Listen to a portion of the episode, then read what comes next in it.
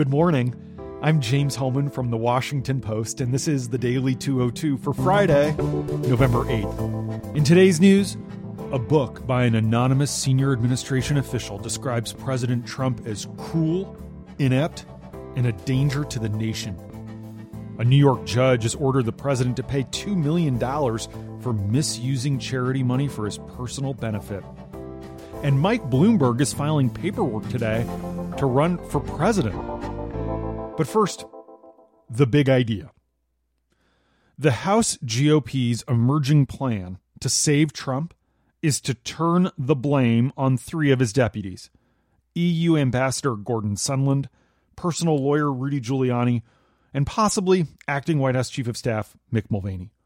As Republicans argue that most of the testimony against Trump is based on secondhand information, they're looking to sow doubts about whether those three men were actually representing the president or freelancing on their own to pursue personal agendas. GOP leaders have decided to effectively offer up these three as the fall guys. That's what Republican sources in the Capitol are telling my colleagues Karun Demirjian and Rachel Bade.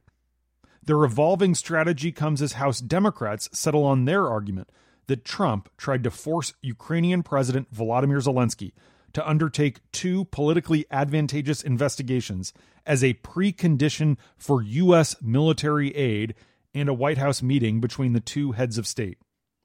Republicans, however, face several potential problems if they try to pin a quid pro quo on Sondland alone.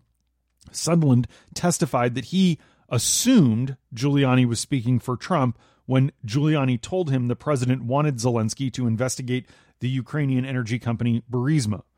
But while Giuliani is Trump's personal lawyer, Republican lawmakers appear to think they can argue that he was somehow trying to make money for himself and his firm and not actually coordinating his shadow foreign policy with the president.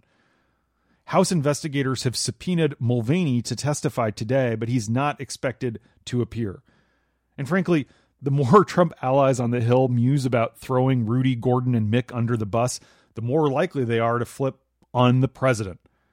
And more evidence continues to emerge of Trump's hands on role in all of this, undercutting the emerging defense strategy. Deputy Assistant Secretary of State George Kent, who oversees Ukraine policy at Foggy Bottom, testified under oath that Trump's demands for Ukraine came down to three words quote, investigations, Biden, and Clinton. The transcript of his deposition, published yesterday afternoon, lays out in perhaps the starkest terms to date Trump's shadow efforts to coerce Ukraine to open those investigations that would benefit him. Kent told investigators that Trump, quote, wanted nothing less than President Zelensky to go to a microphone and say those words investigations, Biden and Clinton.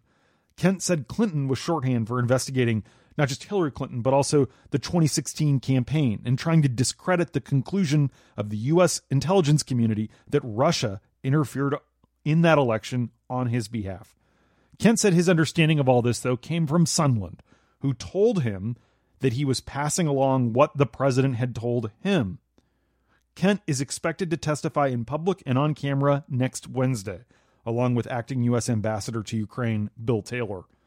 Trump responded to these revelations by tweeting that Joe and Hunter Biden must testify as part of the impeachment proceedings. And the State Department, for its part in this mess, has decided to scrap the position of U.S. Special Envoy to Ukraine. That was the job held by Kurt Volker, the first senior official to step down in the wake of the impeachment inquiry starting.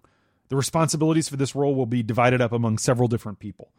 This move leaves Kiev without a clearly designated U.S. diplomat to watch its back from Washington as Zelensky negotiates with Vladimir Putin to bring an end to the Russian backed war in the eastern regions of his country. That five year old conflict, which began when Russia invaded Crimea, has killed more than 13,000 people. There's a human toll to this story. Current and former officials tell Foreign Policy magazine that the position was scrapped in large part because the Trump administration would be hard pressed to find anyone willing to fill the role given how fraught working on Ukraine policy has become. No one wants to take on a job that might require them to spend six or seven figures on legal fees and risk being attacked by Trump and his merry band of loyalists. And that's the big idea. Here are three other headlines that should be on your radar as the week comes to an end. Number one, senior Trump administration officials considered resigning in mass last year in what they were calling a midnight self massacre.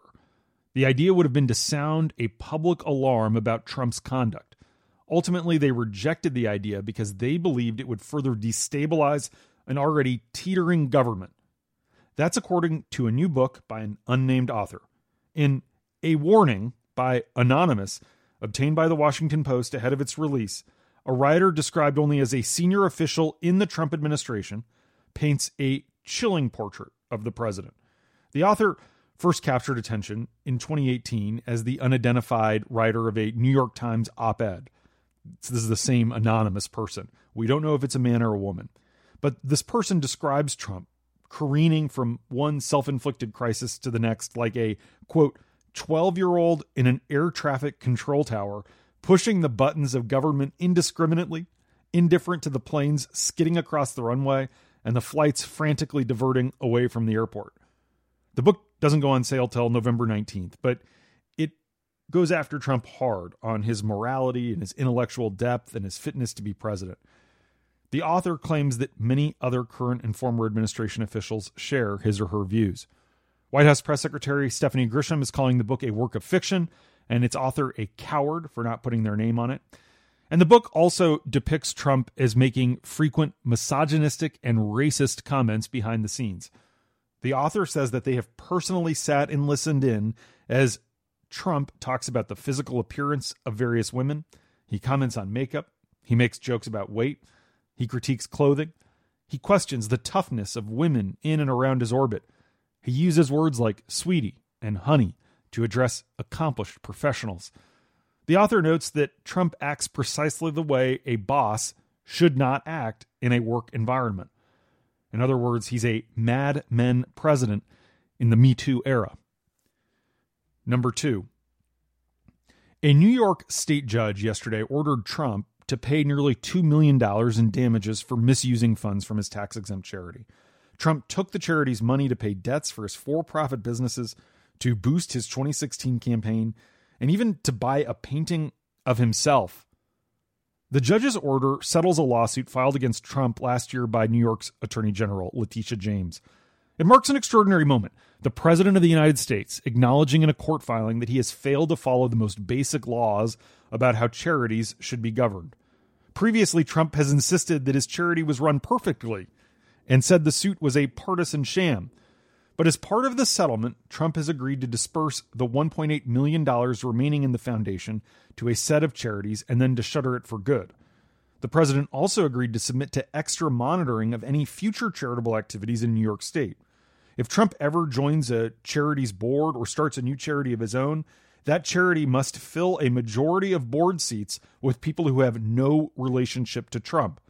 It also must hire a qualified attorney, submit to regular audits, and agree to never pay Trump himself or his company for any services. Trump's three eldest children, Ivanka, Don Jr., and Eric, were also named in the original lawsuit because they were listed as board members at the foundation. In reality, the board did not meet at all for 19 straight years, from 1999 through 2018.